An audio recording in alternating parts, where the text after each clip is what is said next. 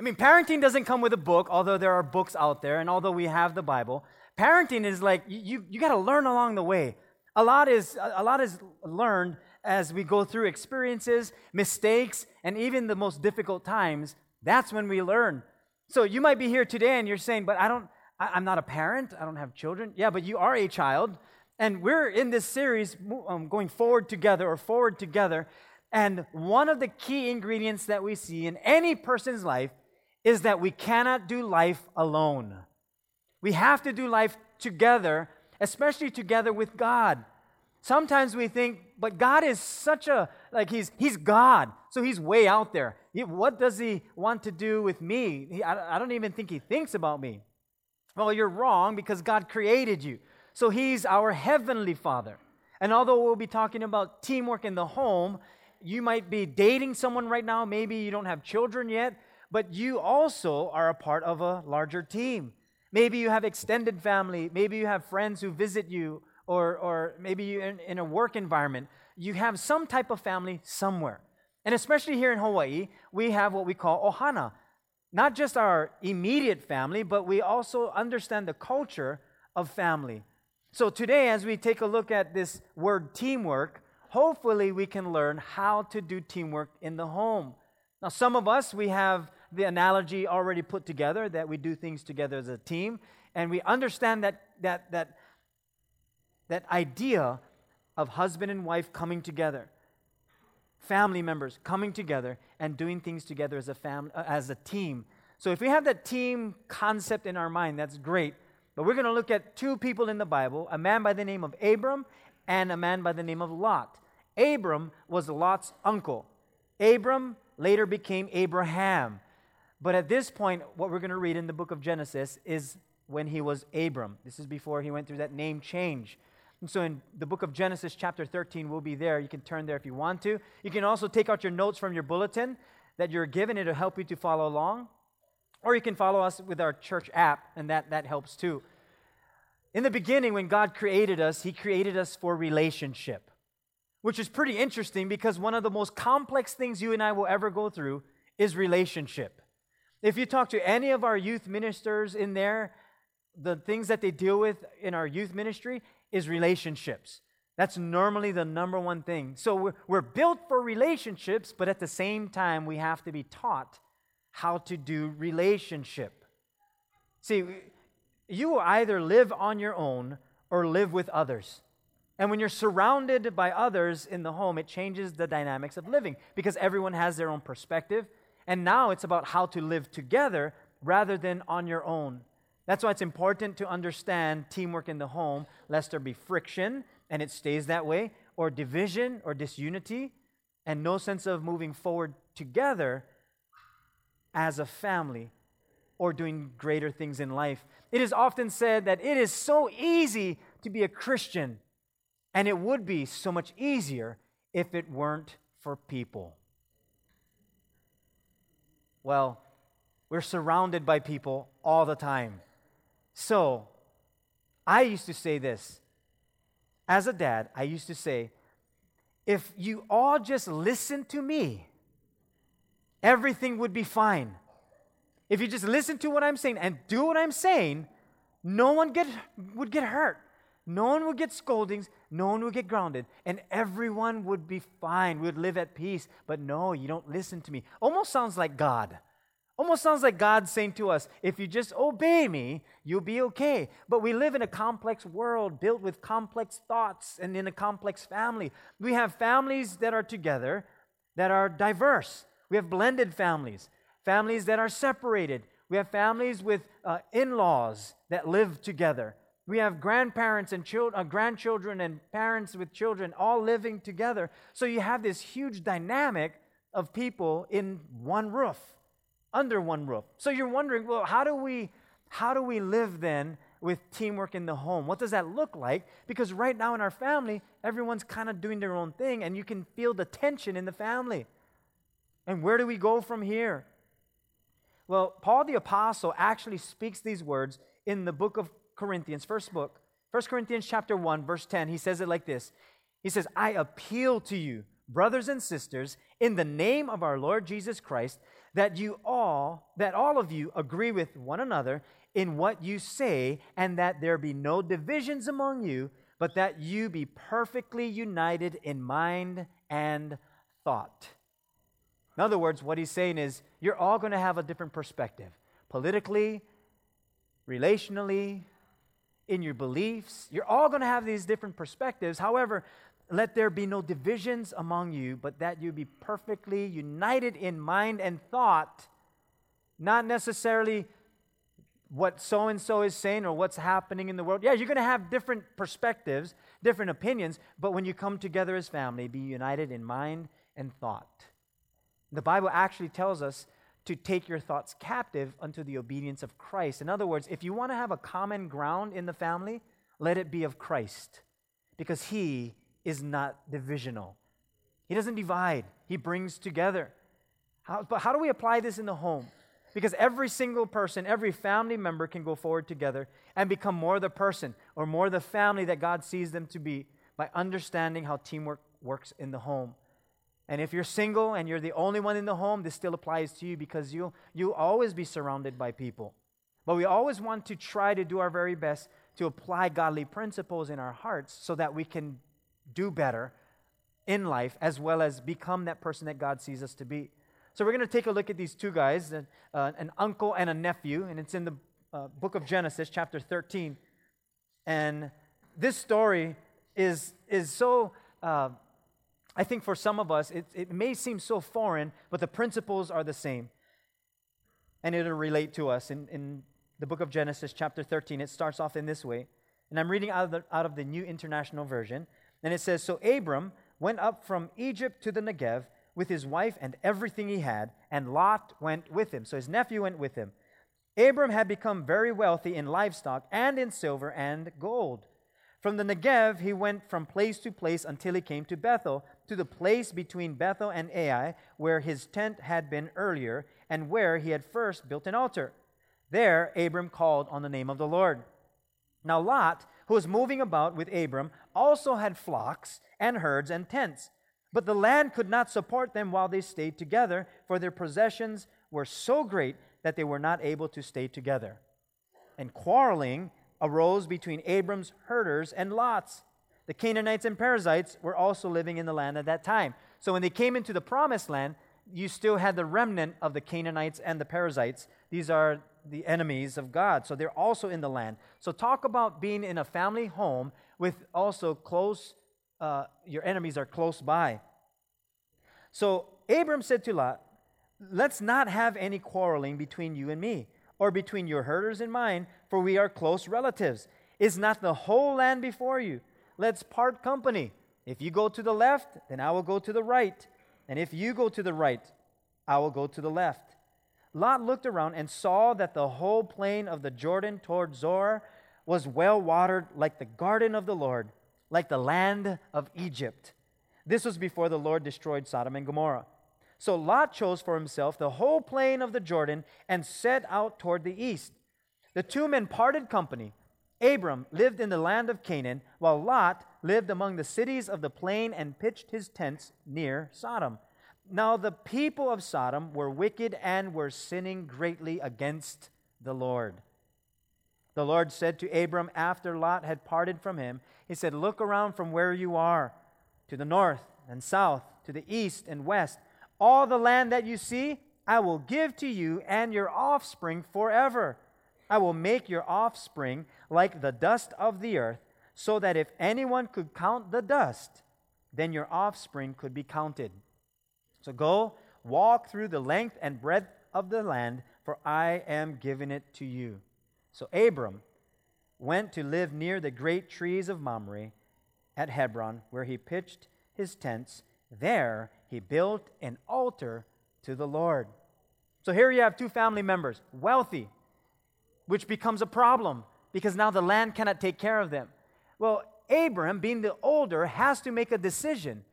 So now he decides that the best thing for them is to go into different areas so that they could sustain themselves as well as their livestock. See, I, think even here in Hawaii, we, we have our kupuna who teach the younger, who teach us how to still have values in our families and they give us wisdom for the future. That's what Abram was doing for Lot.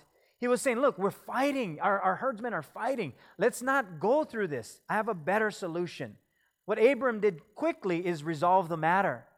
So, for some of us, even in our very own families, when we see conflict happening, we've got to resolve the matter quickly, lest there cause more division along the way.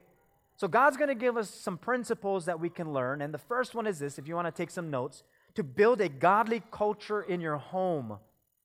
That's what you want to have. You want to have a godly culture, not a religious culture, a godly one, one that is connected to God, one that is godly, not where it's legalistic, but one that is allowing the freedom for our children and loved ones to know the culture of who God is. That He's a gracious God, but He's also a God of truth. See, Abram was given a promise by God that he would become a great nation. Now, it almost seems like a great promise. I mean, wouldn't you want that promise from God that you would be a great family, you would do well? But he said, Abram, you're going to be a great nation, not so that you can prosper, but so that you would prosper and then be a blessing to everyone else. That, that, that's what God's promise was for Abram. And so years later, yeah, they become a blessing. And if you look at the nation of Israel today, that's what came about of this promise that Israel became a great nation, and not so that they could just be a great nation, but that they would be a blessing to others. And I don't know if you know this, I just recently learned this on how Israel blesses the entire world, and not too many people know of it. For instance, the desalination of water from the Mediterranean Sea to give fresh water to the Israelites, that technology they gave away to their Arab neighbors. They gave that technology away so that their neighbors, who are their enemies, who is trying to wipe them off of the face of the earth, they said, No, this technology is good for you to have fresh water. They gave that technology away.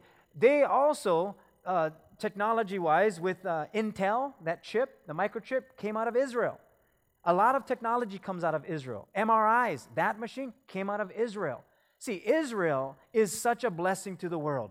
They even, the, the uh, the company Macy's, yeah, came out of the Jews. Oh, now I got your attention. What? Macy's? They are a blessing. Levi's jeans came out of Israel, came out of the Jewish nation. So they're a blessing to the world. But you know, the greatest, the greatest thing I love coming out of Israel is Ben and Jerry's ice cream. What an unbelievable invention. Ben and Jerry's, I thought, yes, Lord, they are a blessing to the rest of the world. But they are. That's they, they even agricultural wise, they give away their, their the way they do agriculture. And if you go to Israel, in fact, when we went there, we noticed there is no sprinklers because they're in the desert. So they have no sprinklers watering their farms, but yet everything is prospering. So what they've done is they have for each individual tree its own watering system. A pipe goes to each individual tree, and tubes go to each individual tree where they have their crops. And it's flourishing. It's amazing. You're in the middle of the desert, everything dry except all the crops flourishing. They use one tenth of the water that we use here in the United States. One tenth. And they still give that technology away. See, it's amazing that when God gives a promise, He keeps to His promise when we on our side say to him, you know what then? I want to bring your culture into my life. Because that's what he's going to do. God's going to give away. He's going to that's what blessing means. God giving away what belongs to him so that we can benefit from it. And he says, I want to bring in godliness in your home. Well, Lord, we want that too. Well, here's how you do it. For Heidi and I, when we first came to know the Lord, we wanted to bring godliness in our home and build a godly culture. And it was such a huge shift for us because of where we, where we came from, especially for myself. I mean, the things that I had to work through wasn't easy. And God says, I'm going to start with you. You're the head of the household, so I'm going to have to do a change in here.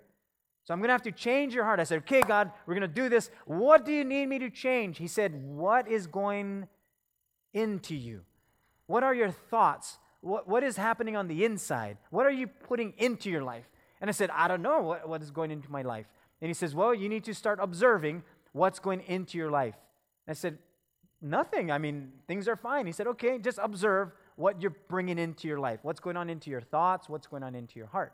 So I started to do that and observe. And I observed this. I was listening to so much junk and watching so much junk that that's what was going on on the inside. And I didn't realize what was happening.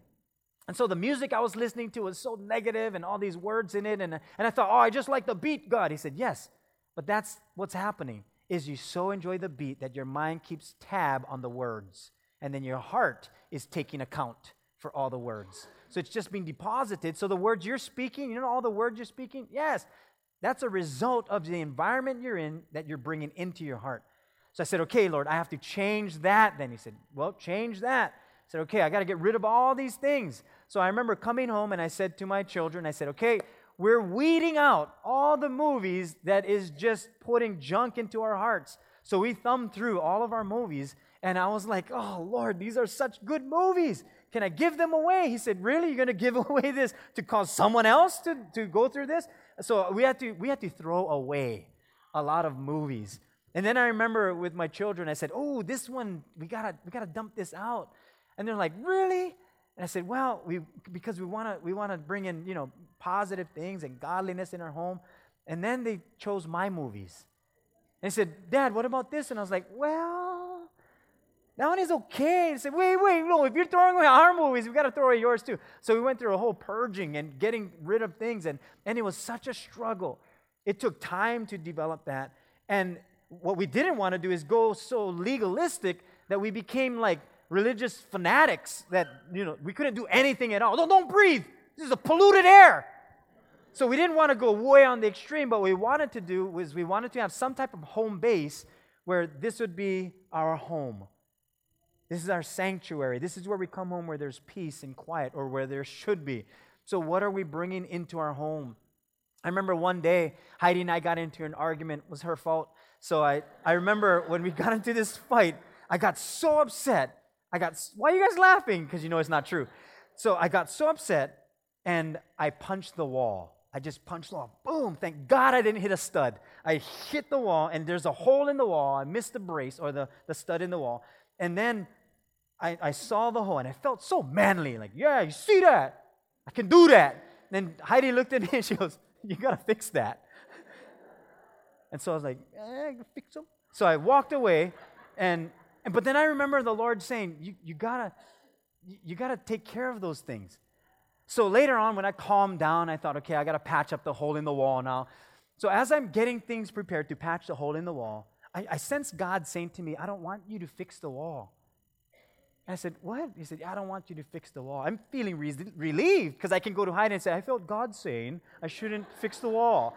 But the, what the Lord spoke to me, He said, I don't want you to fix the wall because I want you to be reminded that you need fixing. And I said, what do, you, what do you mean I need fixing? He said, Yeah, you have such a short temper. Your anger is going to ruin your entire family. And I said, Well, if she don't make me mad, then I'm not going to be angry. so you can't fight with God and win. So I said, Okay, so I covered it with a picture. I just put it there because it was in my children's room. That's where we had the argument. So I covered it up, and we lived in that home for 10 years. We were renting, so we were in there for 10 years. So finally, as we were moving out, you know, when you're moving out, you have to patch up holes and you have to clean up the house and, and paint if you need to. You want to leave the home in, the, in good condition, lest you don't get your deposit back. So I remember the day of, and we're taking things down. And this has been, you know, we've been going to church and been serving, and then I uh, came on staff. So we went through that whole process. So as we're moving out and taking things down, I remember taking off that picture from the wall and I saw the hole in the wall. And boy, a flood of memories came back of I, I remember hating that moment.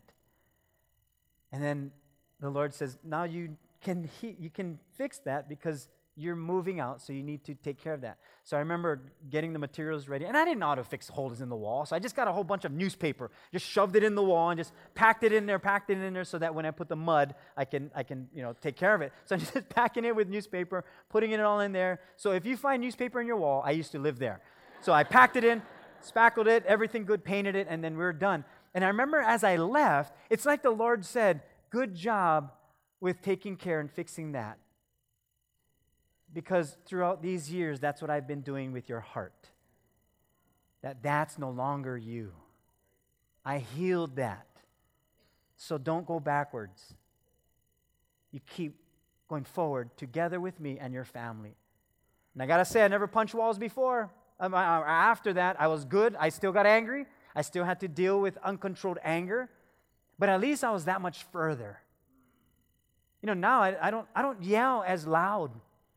It's a little softer now. I try to be holy when I yell. It's like, Heidi, no, that's not. So I'm trying to keep under a certain decibel so that still remains kind of holy. It doesn't work all the time, though. So you still go through those seasons of, boy, that's, that's the old self trying to come back. You Got to go back to remembering that you want to build a godly culture in the home, that it's His culture coming in, not our culture in our heart trying to stay the same. We, we want to do better, we want to change. And because I was the head of the household, He said, I'm going to start with you. That's who I'm going to start with. It's going to be you. So with Abram, he was the head of his household. He was the one that God gave the promise to. So when he came to Lot, he had to remember that this is his responsibility to teach the younger. That's what we have here in Hawaii. We have our kupuna who teaches the keiki. Sometimes we think, but the keiki no listen. We're trying to teach, but they're not listening. Our responsibility as the older is not for them to listen. That's their responsibility. Our responsibility is to be the example for them to look to first before they listen. That's what Abram understood that I need to be the living example before I can be the verbal example. So, Abram, as he goes to Lot, always thought about the promise of God. The promise of God was his motivation. It wasn't for Lot to change, that wasn't his motivation. His motivation was the promise that God gave to him that through you and your descendants, I'm going to bless the entire world. So he had to figure out how am I going to do this, especially now that there's conflict and friction between Lot's herders and mine. We don't want this to become such a family matter. In the in uh, verse 8, Abram says to Lot, Let's not have any quarreling between you and me, or between your herders and mine, for we are close relatives. In other words, Abraham went back to the vision that God gave to him. He said, Look, we're family. We're family.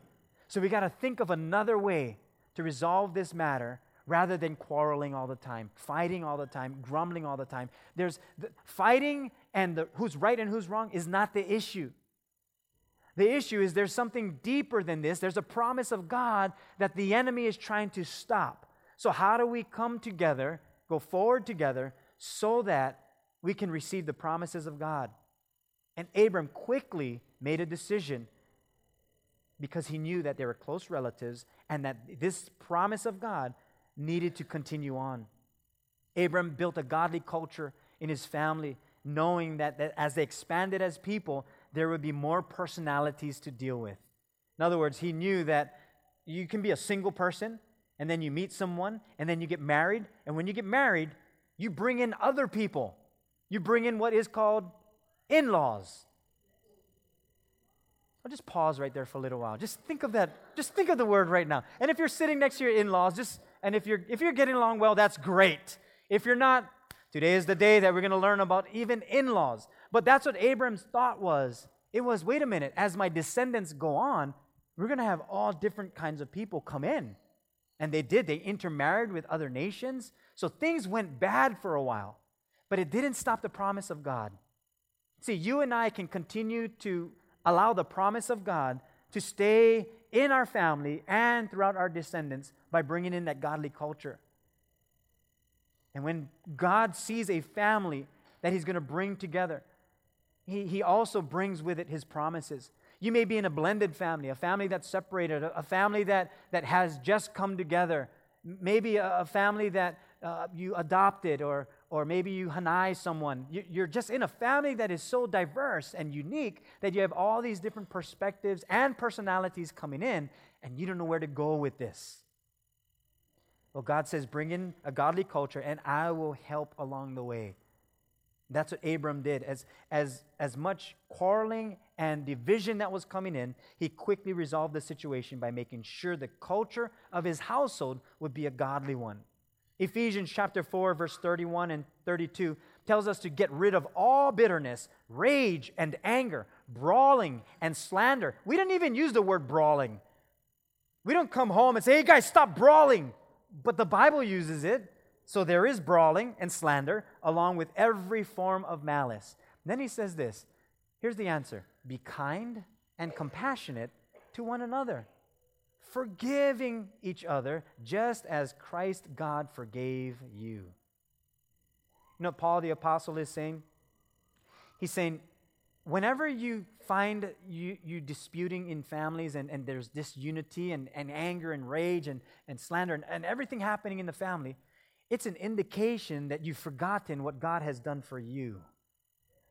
That this is, this is what you use in order to be compassionate, to be kind, and to be forgiving. It's to remember that Jesus is like that with you, that God is like that with you. Yeah, but I can't deal with this. They're, they're saying these things, and why can't we just get along? And why don't they just move out? Why don't they do this? And then God says, okay, don't forget, you're to be this kind and compassionate. I cannot. Okay, go back to me. Be kind and compassionate to them as how I'm kind and compassionate to you. Because that's where the power is going to come from. You can't on your own, but you can with my power. Just be a vessel for me. Be kind and compassionate, how I am kind and compassionate to you. Be forgiving how I am forgiving to you. So it's going to pass through you. It's going to be my power through you to them. Yeah, but I, I want them to listen. Yeah, but you're not listening. I want you to be that vessel. I want you to be the light to them because you may be the only church they'll ever go to. You might be the only Jesus they will ever see and the only Bible they will ever read. So I'm asking you as a believer you see, God's promises, believe it or not, comes to pass. Even though there's conflict, even though there is bitterness and rage, he says, You've got to bring me into the picture. And I think for many of us, that, that's what might be missing in the home is a godly culture. Yeah, but he's not coming to church. She's not coming. They're not coming to church. How am I going to bring in a godly culture? You're going to church. You're learning. That's why the Bible says to gather like this because we receive from God, we go into His Word, and then we bring that into the rest of the world. Your light in your family's darkness pierces the darkness. You bring light into your family. But this is where the second thing comes in. You, you got to have an awareness. You got to build an awareness of teamwork in your family. That you're going to, you got to be aware of what's happening. And you might be aware, but you're also shifting towards teamwork. How are you going to do this as a team? How are you going to work together as a team? Because if you look at any sports team, and right now we're getting closer, you know, to like Super Bowl, and I know there's games today, so stay focused, guys. Stay focused. That the best teams may not be the most talented teams, but they're the most together teams if there's ever going to be a comeback, if they're down by so many points, if there's ever, ever going to be a championship, it must be done together. And so it is with the family. Did you know that the family is the smallest church in the world? Yeah, parents, you're the pastor of your family. You're the pastor. That means shepherd. You shepherd your family. When Abram parted with Lot, he let Lot choose first. That's what he did. And Lot, in his young, inexperienced mind, he just looked down and says, Oh, where's the greenest pasture? That's what he did. Where's the greenest? Up, oh, I'll take over here. And Abram said, Okay.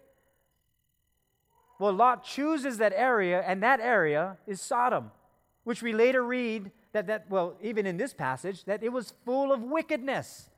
Later on, God destroys those two cities, Sodom and Gomorrah. And all that Lot had, all of that, that land, gone.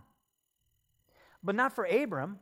Abram let Lot choose, but Abram, instead of looking at greener pastures, he said, Lord, it's, I just need your presence.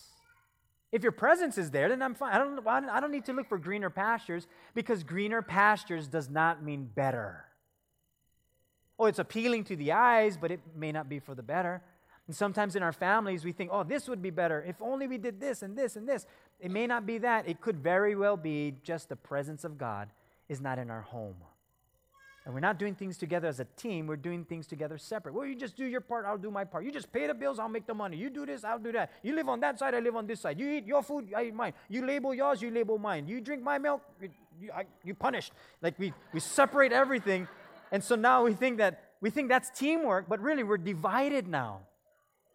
But teamwork in the home, that's what Abram was trying to bring. He's trying to bring that awareness because God could turn, and Abram knew this, he could turn a desert into an oasis. And so your home may look like that right now. It's like desert time. There's no refreshing.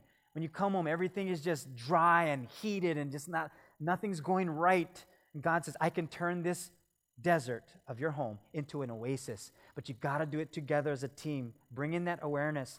God says to Abram in verse 14, Lord said to Abram after Lot had parted from him, He says, Look around from where you are to the north and south, to the east and west, all the land that you see, I will give to you and your offspring. See, God continuously gave Abram the vision of perpetuation. That this is going to be not just for you, but you're going to be blessed throughout your descendants. And they're going to be a blessing to the entire world. But you got to do this together. It's not going to be separate, Abram. You're going to have to do this together as a family. For Heidi and I, we have this mindset, and it's, it's an unwritten rule in our household that we're going to do things together as a team. And it takes time to develop that because at times it's, it's going to seem unfair. Like you, you picked up the kids, you dropped them off at school, you took them to practice, you also picked them up from practice, you gave them a shower, and what did you do? Oh, I wiped down the counter. teamwork, honey, teamwork. Why am I sounding like the man of the house? Why is that? What if it's the other way? What if the man says, you know, I picked them up from school, dropped them off, took them to soccer practice, picked them up from soccer practice, I made dinner. What did you do? I sweep. So there are going to be times where it's going to seem like five to zero, five to one. It's going to seem like that. You're going to always feel like you're doing more than the other person. You're going to feel that. But what teamwork is about is not necessarily who is doing more, but who is becoming more. Because it's not about the task at hand, it's really God, who are you making me to be? Here's a secret if you change for the better and no one else does, at least you got better. But if you're trying to just have task at hand in the home, the score of the home through task, nothing changes because it, it should happen here in the heart. So we have this mindset of teamwork, and it's, it's if Heidi cooks, I clean. If I cook, Heidi cleans. Sometimes Heidi cooks and cleans. Sometimes I cook and I clean. But we have at least something there that says, what are our responsibilities? My responsibility is taking out the trash and doing the yard. That's my responsibility. Heidi will help sometimes. That's and, and then she'll do other things. Her responsibility mainly is in the home because she's Portuguese. And Portuguese clean their house super good. So that's her responsibility. She cleans everything very well. So we just try to do our very, very best to figure out teamwork in the home in, in whatever way possible. And it's difficult when your children have different, you know, you go to, they go to different schools with different schedules. Someone works, they can't get off of work. Who's going to pick them up? And, and so you have all of these dynamics taking place. You'll call and say, hey, so how are you guys? You guys eating at home? Uh, no. Well, who, where are you guys? Oh, we at the mall. At the mall? Why are you still at the mall? Oh, nobody can pick us up? What? Where's mom? Where's dad?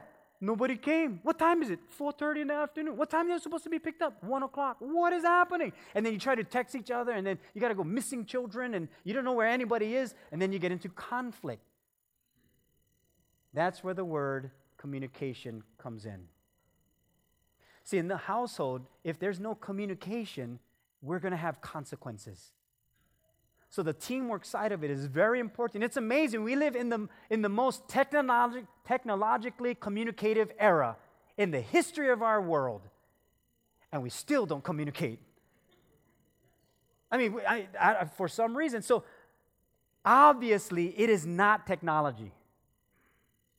It is just our practices and our systems that we use. Abram didn't have technology like how we do but he verbally communicated and said, You go this way, I'll go this way, and this is what it's going to look like. And he made sure they made that decision together. The Bible says it like this in Ecclesiastes 4 9. Two are better than one because they have a good return for their labor. In other words, when you do things together as a team, there is great reward with that. There's a great outcome. You're going to have a good return because you're doing things together. You just got to figure that out. What does that look like? For a season, Heidi took our boys to school. Then another season, I took them to school. It just changes all the time. Systems change, organizational structures in the home continuously change. We cannot use last year's shoe size for this year's family growth. Things change along the way. You got to sit down and figure it out. And you use a calendar system or whatever you got to use so that you can communicate. And then the last thing, as family, to build memories together. Build those memories. Do things together as family and continuously build memories. You know, building memories will go a long way as our family grows up. And they're going to remember things. I, remember when social media first came out, and you know you could post things on facebook or instagram i remember seeing you know our friends you know videoing their children and then they'll post it and things like that and I, and it wasn't in a bad way that i, I thought about this but I, I thought our children's memories their memories is going to be this saying hi to the phone or camera that's their memory and not that it's a bad memory or, or uh, but it's a memory I, we have a memory in our home like when heidi and i if we cook breakfast and if we cook something like uh, eggs, Vienna sausage, Portuguese sausage, rice, if, uh, uh, spam, corned beef hash. Like, got to be crispy corned beef hash. You like them soft. You, you, and you put out this spread and you cook like that. I, I think Heidi would already know. The memory of this is of our dad. Because that's how we ate breakfast. That's how he made breakfast. Like in my household, we had cracker when I went to her house, we had a buffet. I was like, I love this family. I gained 30 pounds though, but I, oh, so good. But today, when we make breakfast like that, that's it's a memory. When my brother-in-law cooks stew, it, it's a memory. So there are certain things in your family that you're gonna do, whether it's camping or, or going to the beach together, you know, doing certain things that build memories. Play board games together, like old school board games where you gotta fight in the family, but you fight forward. That you like you get into those situations where you build you build family memories. And here's why you do that family memories are like food for famine in the future. When you have family memories and you go through difficult times, you can always, you can always bring in the memories of good times. Not that it would fix the things that are happening today, but it, it keeps us with vision for our family, which is what was happening at Abram. God says, God said, This is what's going to happen.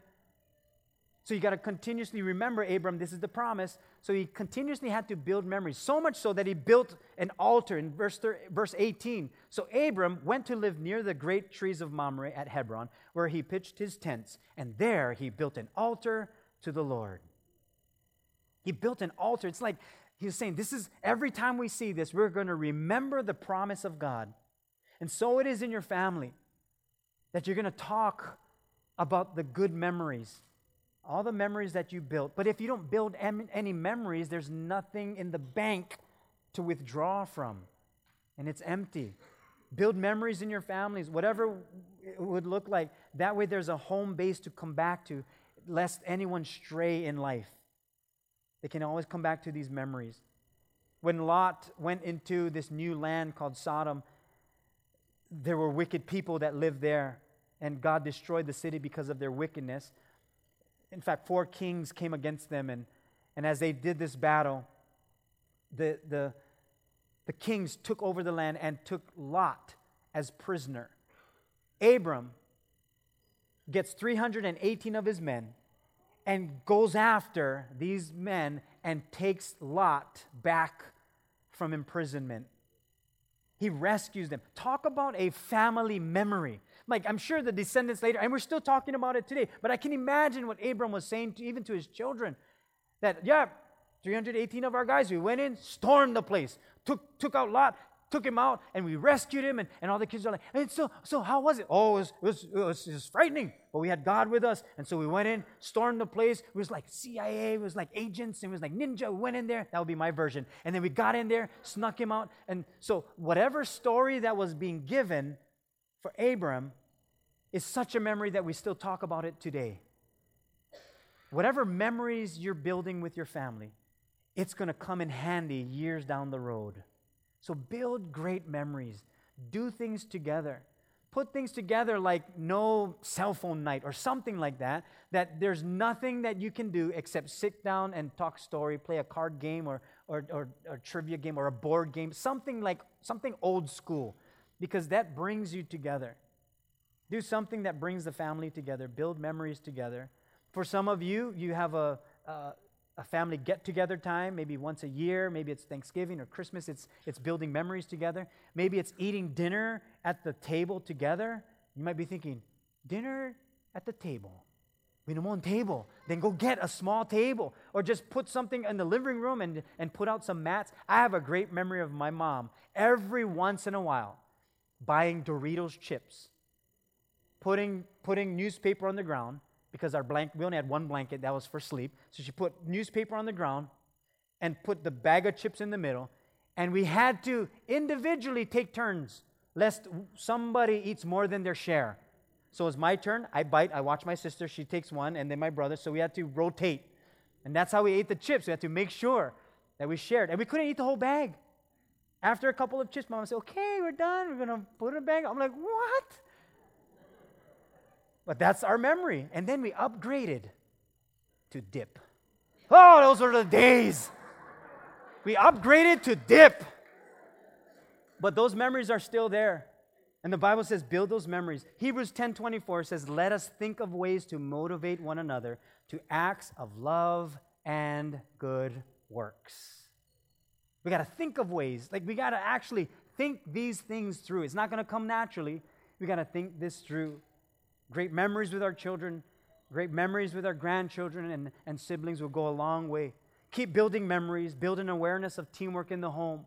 See what God does with that. Build a godly culture so that no matter what happens in the family, we're doing this together. Or even as a single person, you may be dating or you may not be dating right now, but you're building godliness in your home, in your life, in your heart. And we'll be able to move together, but mainly together with Jesus. Amen. And close your Bibles, put away your notes. You know, as we were talking about earlier, that the family is the smallest church in the world, and that we're shepherds as parents. And we shepherd our children. You, you know, the Bible likens us as shepherds or pastors. That's the word pastor, as shepherds. But even as parents, you shepherd your children.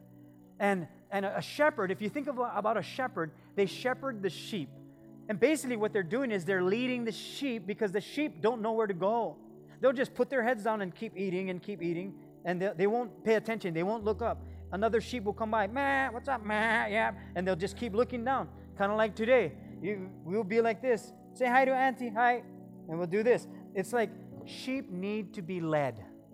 And the shepherd needed to be there to lead the sheep away from the poisonous plants, away from the ravine, the ditches, lest they get stuck. So they did that. That's why they had a shepherd's staff. You know, there's a little hook on the end. Every once in a while, when they see the sheep straying, they would just kind of hook them and kind of lead them in. Not hook them and get over here. You know, that's, that's us, parents. Get over here. Come here. You're not listening. Come on.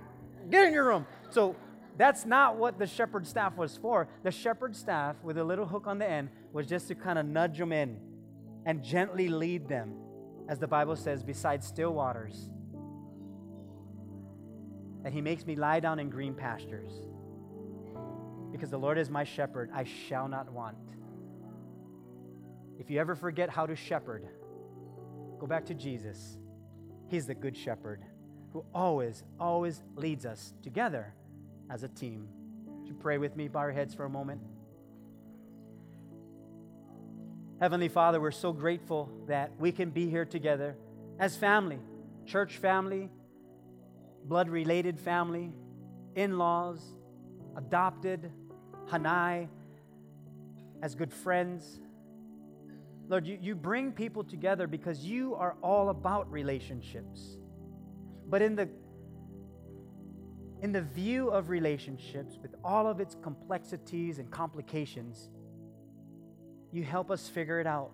But we got to do this together with you. So, Lord, we invite you into our family, into our homes, that we would bring in a godly culture, that we would do this together as a team. That even though there may be friction and maybe even some division, Lord, we pray right now for unity in the home. Even with our children, Lord, if they've been straying, Lord, we, we pray that no matter how far they have strayed from you, that they would draw closer to you. Draw them near to you, Lord. Draw us near to you as a family. I pray for all of those who are, are parents of the household or heads of the household, especially as fathers, Lord, that you would empower them and strengthen them to be the men of God that you created them to be. I pray for all the women, the moms, that they would be that kind of mom that surpasses all others, that in the home, she would be such a godly influence that for generations to come, they will know you as their Lord and Savior. They will know you as their God. And as family, Lord, as we move forward together, we invite your presence so that in the future, as our children grow up, they will know you as their personal God. Thank you once again, Lord. We pray this in Jesus' name, and we all said together, Amen.